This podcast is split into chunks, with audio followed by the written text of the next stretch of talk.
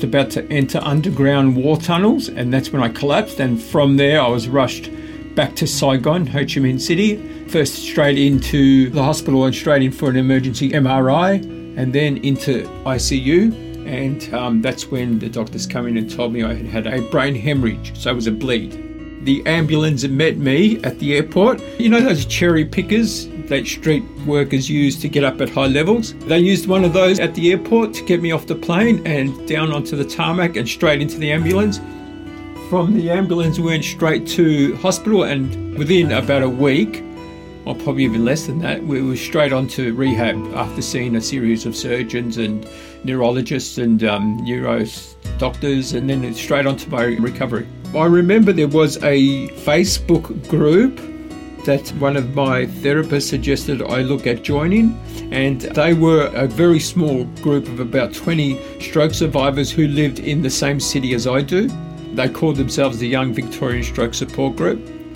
They had advice and, you know, all those concerns and worries I had that I wasn't getting answers out of doctors about. I turned to them. Actually, they were an immense source of support and knowledge. How I feel now, I feel good about it. I feel like it's almost been a kind of blessing for me to explore opportunity and, and develop what I have. Because, you know, if I, if I take away the stroke, then, you know, I would have just continued working and doing, you know, and sure, I had my health, you know, and life was somewhat good, but it's been pretty good after the stroke. I mean, it took a long time to get to this kind of belief, but I'm doing what I love. It's something I've dreamed about since I was a kid, and, and it's come together, and stroke was the reason.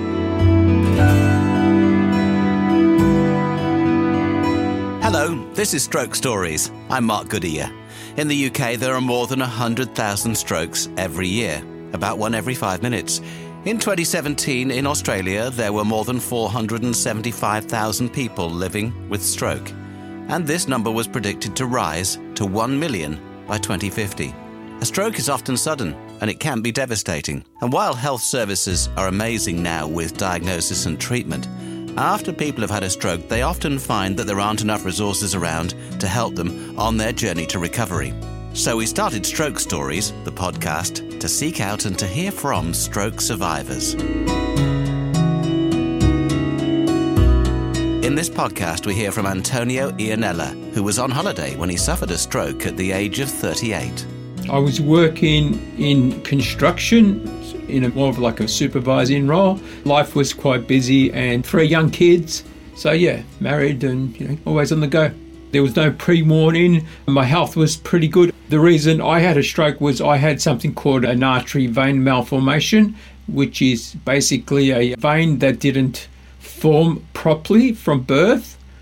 Therefore, it was weak. The walls of the vein were weak, and it just happened to have burst at the age of 38. So there was no sort of pre health warning. I, like, in fact, when I was rushed into hospital, they were checking over me. They couldn't work it out until I went in for an MRI. It happened whilst I was overseas in Vietnam on holiday traveling with my um, family. We were just about to enter underground war tunnels, and that's when I collapsed. And from there, I was rushed back to Saigon, Ho Chi Minh City. First, straight into the hospital and straight in for an emergency MRI, and then into ICU. And um, that's when the doctors come in and told me I had had a brain hemorrhage, so it was a bleed. We stayed an additional 11 or so, 12 days, and then a rescue flight because I still wasn't very well to fly. But we um, hired the services of a um, an organisation that get people back to their homeland in these situations. And so after about five days in intensive care, then in a ward for another six or so days, and then this doctor that we had got me back to Australia. The ambulance met me at the airport. You know those cherry pickers that street workers use to get up at high levels? They used one of those at the airport to get me off the plane and down onto the tarmac and straight into the ambulance from the ambulance, we went straight to hospital, and within about a week, or probably even less than that, we were straight on to rehab after seeing a series of surgeons and neurologists and um, neuro doctors, and then straight on to my recovery. I was paralyzed neck down and I couldn't speak. I, was a bit of a mess, I must admit. My hearing was damaged, my vision was damaged. So it literally began at ground zero, starting from the very bare basics of rehab, working like core muscles and trying to re-strengthen those and before I could get the ability to sit up and then from sit up to standing then from standing taking a few steps. And then after 3 months I managed to walk out of the hospital. It took quite a bit to get my head around because you know I was actually learning things like how to button my shirt and how to hold a spoon. And you just don't think about these things that one day you're going to be confronted with relearning these things that you did every single day without thought. And you haven't got very good control of your hands and you're trying to get this little button in this hole. And it was so frustrating but it was all part of the process of um, redeveloping those skills. Antonio was a long way from home when the stroke occurred. It was an understandably scary situation. It was frightening and because i had no control over what my body was doing and I was in like a, a, bubble, disconnected with my outside surroundings. My brain just wasn't, I mean, it could process thought and I could sort of have a conversation with myself, but anything beyond like a foot outside of my peripheral view was really hard to understand. So it was quite scary. I felt like the emotional impact wasn't addressed as much as the physical impact and therefore you leave the hospital system and a year later you're back out in society. And the first few years is when you need that emotional support because you're faced with the reality or you're faced with trying to fit back into society. And that's when dealing with all those emotions kicked in for me. Despite antonio's hospital care being split across two different countries he found that when he was back in australia he was well looked after. Initially you know like i didn't pay for anything either. It was straight into hospital everything was covered for the period I was in there. And then once I was discharged, I still had some physios and therapists at the hospital as an outpatient, which I, I sort of attended the hospital twice a week. And that went on for about a year. And then once you're back out in the community, you can source community health where they have same kind of thing, services where you can tap into. There is a lot there that's free. But what I've come to understand is that stroke, it's an ongoing thing, and the recovery period isn't only the first couple of years where all the attention is, and even many years later, you can sort of gain some improvement. It may be very slow, but you can still gain some improvement. And I feel there is a good area to have specialized support rather than just local support who are not specializing in neurological disorders. They're more, you know, sort of, I guess, when you're out working with therapists in the community, they mainly cover things like old age people, um, injuries around the home, work injuries, etc. I've always looked for sort of alternative therapies, but what we're currently going through here in Australia is a bit of a government change with the way people with disabilities are looked after, and they've introduced something called the National Disability Insurance Scheme, where you can apply for funding, which can potentially pay for exactly what I'm speaking about specialized therapy and other various areas. They've put together like a, a tick list where you can access what you need and services you need providing you have the right information and support by doctors to um, suggest this is where you would receive the benefits from. So the NDIS is something that's just in the process of being rolled out, and I've just applied for that, and hopefully um, it all goes well. I'm, I'm able to get extended therapy and potentially um, yeah continue to improve. The services are just not out there in the rural sort of towns and the um, smaller suburbs and you know those kind of areas. I know people who had strokes who live sort of in uh, in smaller communities outside of the big cities, and they struggle to source good therapy and the right type of supports. Whereas I live in the city, and the people I access, they were just fantastic. But unfortunately, these people who live outside the cities, they don't have the benefit of accessing those people. I remember there was a Facebook group that one of my therapists suggested I look at joining. And they were a very small group of about 20 stroke survivors who lived in the same city as I do. They called themselves the Young Victorian Stroke Support Group. And I joined that group and because it was 10 years ago, there wasn't much else online at the time. But through that group, I made some friends and we met once every few months. And it was, yeah, it was a great source of um, support. And it was good to speak to people who had strokes.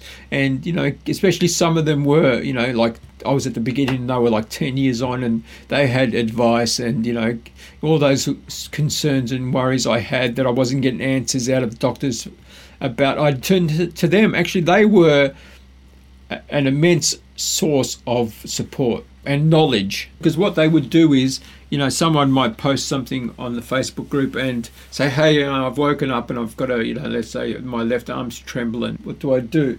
And um, then, you know, everyone would put up suggestions, or someone would, you know, say, hey, you know, I've, I'm struggling with my moods, and you know, I'm feeling this and I'm feeling that, and then, you know, and the support was there, and you know, the information, and we have an organisation which is the National Stroke Foundation. I'm a volunteer there, and my role is to go out in the community and do public speaking awareness about stroke and through that and through some of the ads that have been on TV and general, you know, generally the public hearing about others, the um, understanding's beginning to change and it's no longer sort of the perception of it only happens to old people as kind of slowly starting to diminish. I remember when I first began doing this public speaking, which was about five years ago, and generally people would, when I'd go out and do talks, people would say, Oh, you're so young, you had your stroke, you're so young. And now I've noticed when I go out and do a presentation, people say, You're so young, but I know so and so, and her daughter had a stroke and she's 25. And, you know, so you. It's just people are just starting to hear more about it. And in Australia, it's the third biggest killer now.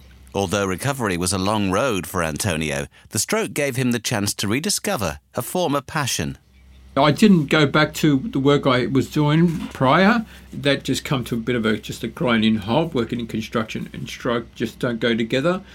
What happened was stroke gave me an opportunity to sort of explore new things, and I've been a, basically a musician since I was a teenager, and having had a stroke, that kind of gave me the opening to get back into music and you know explore that avenue. And and since then I've been making music. I've recorded I've made some albums I've released an album with the band project I had. I built a recording studio and developed a little business a little casual business. Perception is everything.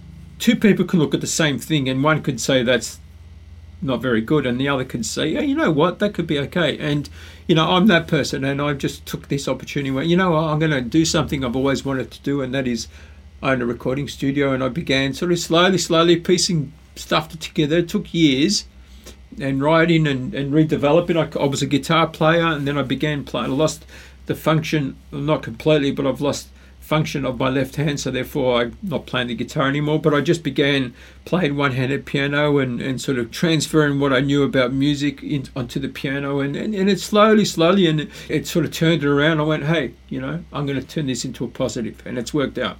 Now, a number of years on since the stroke, Antonio sees it more of a blessing than a burden. It's still there. You know, I still have things I've got to deal with. I still have pain. I still have numbness. And I have days where I don't function as well as the other days. And I have days where I'm doing great and I'm busy and I'm productive. And yeah, it's for me personally, it's always ongoing sort of micromanaging. You constantly got to micromanage, and it's always full of surprises. And some days are better than others, and some days you feel like you're going to wake up feeling great, but you don't. And then other days you've you know the night before you've had a busy night, you've been out with friends, and you've gone home late, and the next day feel you feel great. How I feel now, I feel good about it. I feel like it's almost been a kind of blessing for me to explore opportunity and and develop what I have.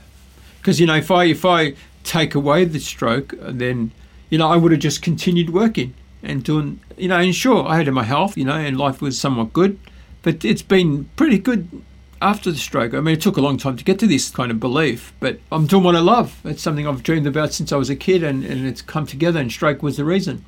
I spent those three or four years looking for that magic button to sort of heal myself, you know, trying all these things. I've got to try this, I've got to try that, hoping that, oh, that'll do it, that'll sort of, you know, just turn this whole thing around.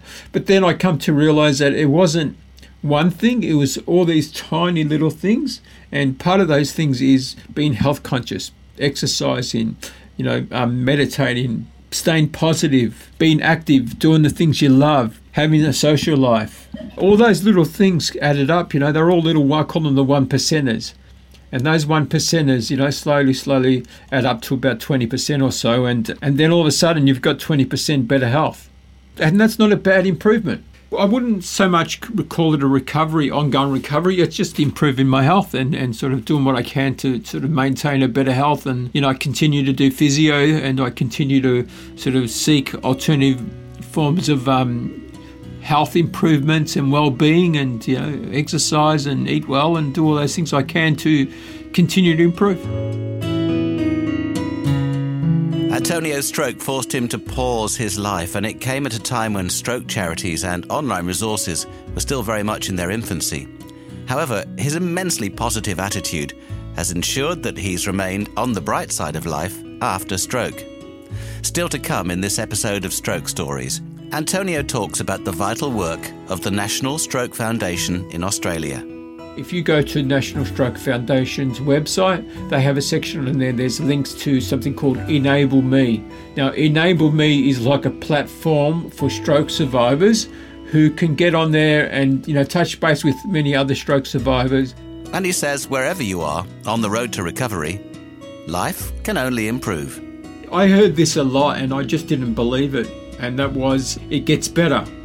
It gets better. And you know it does get better. Your health improves. And it might be very slow and it might be very frustrating but it does. It gets better. And how it gets better not only physically but you you, you just learn. Let's hear how the stroke has impacted antonio's perspective on life. You know i've been a lot more creative than i ever ever have been.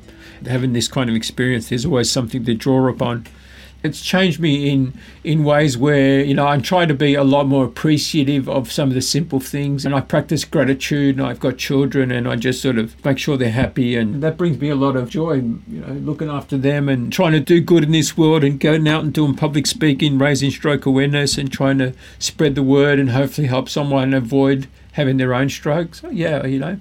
For those in Australia, the National Stroke Foundation provides lots of additional resources and support for people in recovery. They're a great organisation and anyone can touch base with them. If you go to National Stroke Foundation's website, they have a section in there. There's links to something called Enable Me. Now, Enable Me is like a platform for stroke survivors who can get on there and you know touch base with many other stroke survivors. There's this thing called the uh, Strokeosaurus if you wanted to know about um, neuroplasticity or stroke recovery or getting back to work, and you click on that, and there's a load of information. You can create yourself a um, profile and you can ask questions. So, yeah, um, that's the organisation, National Stroke Foundation. I've been involved with them for like about five years, and it's just made me feel like I'm part of a community and I'm part of some like a greater cause. And you know, when we get together to have meetings or when there's additional training or whatever, you know, we meet at the city office, and it's just this great community spirit amongst everyone. And I've made some lifelong friends through that organisation. Looking forward, Antonio has plenty of plans. My plans for the future. Currently, I'm you know continuing work in in the studio and you know trying to make it grow a little bit better. Where I'm maybe a little busier than I am at the moment, but that's going pretty smooth. Um, looking after my health with the NDIS, the National Disability Insurance Scheme. I plan to seek out specialised physiotherapy because I just like to do some things like um, potentially ride a bike um, I can't ride a bike because my balance isn't the best. Um, improve my walk. My walk's pretty good. Some people just say that I look like I might have a like a sprained ankle or a um, maybe a sporting injury. So I'd like to improve that and also you know um, hopefully manage my fatigue a little bit better through doing this therapy. So that's part of my long-term goal. Um, I'm also writing a book. I've been working on that for a number of years and I'm pretty dedicated to it at the moment. Sort of working hard putting in a lot of hours to get that finished. And so next year I turn 50, so my goal is to um, have it published by the time I turn 50. And finally, here's Antonio's words of encouragement for you if you're recovering from a stroke. I heard this a lot and I just didn't believe it. And that was, it gets better. It gets better. And, you know, it does get better. Your health improves. And it might be very slow and it might be very frustrating, but it does. It gets better. And how it gets better not only physically but you, you you just learn. And i just found it takes time for your body and your mind and everything to sort of come to the understanding that things are not like they were before. And simple things like it's hard to tie your shoelaces. It's you know it's really difficult to put a pair of pants on you. You know you got to fix a door handle and you just can't you can't do it because you can't hold that screwdriver. And it takes a number of years to come to terms with all those things that you can't do anymore. So that's where i believe that it gets better because you just go through that process of, oh, okay, I can't do that. Let's find another way, or let's just get someone else to do it. So you let it takes that time to let go of that feeling of that determination of wanting to do it for yourself. As you keep going, as you go through the years, I, I found for me finding something you love and, and do it every day. Good carers would know when to help and when not to help.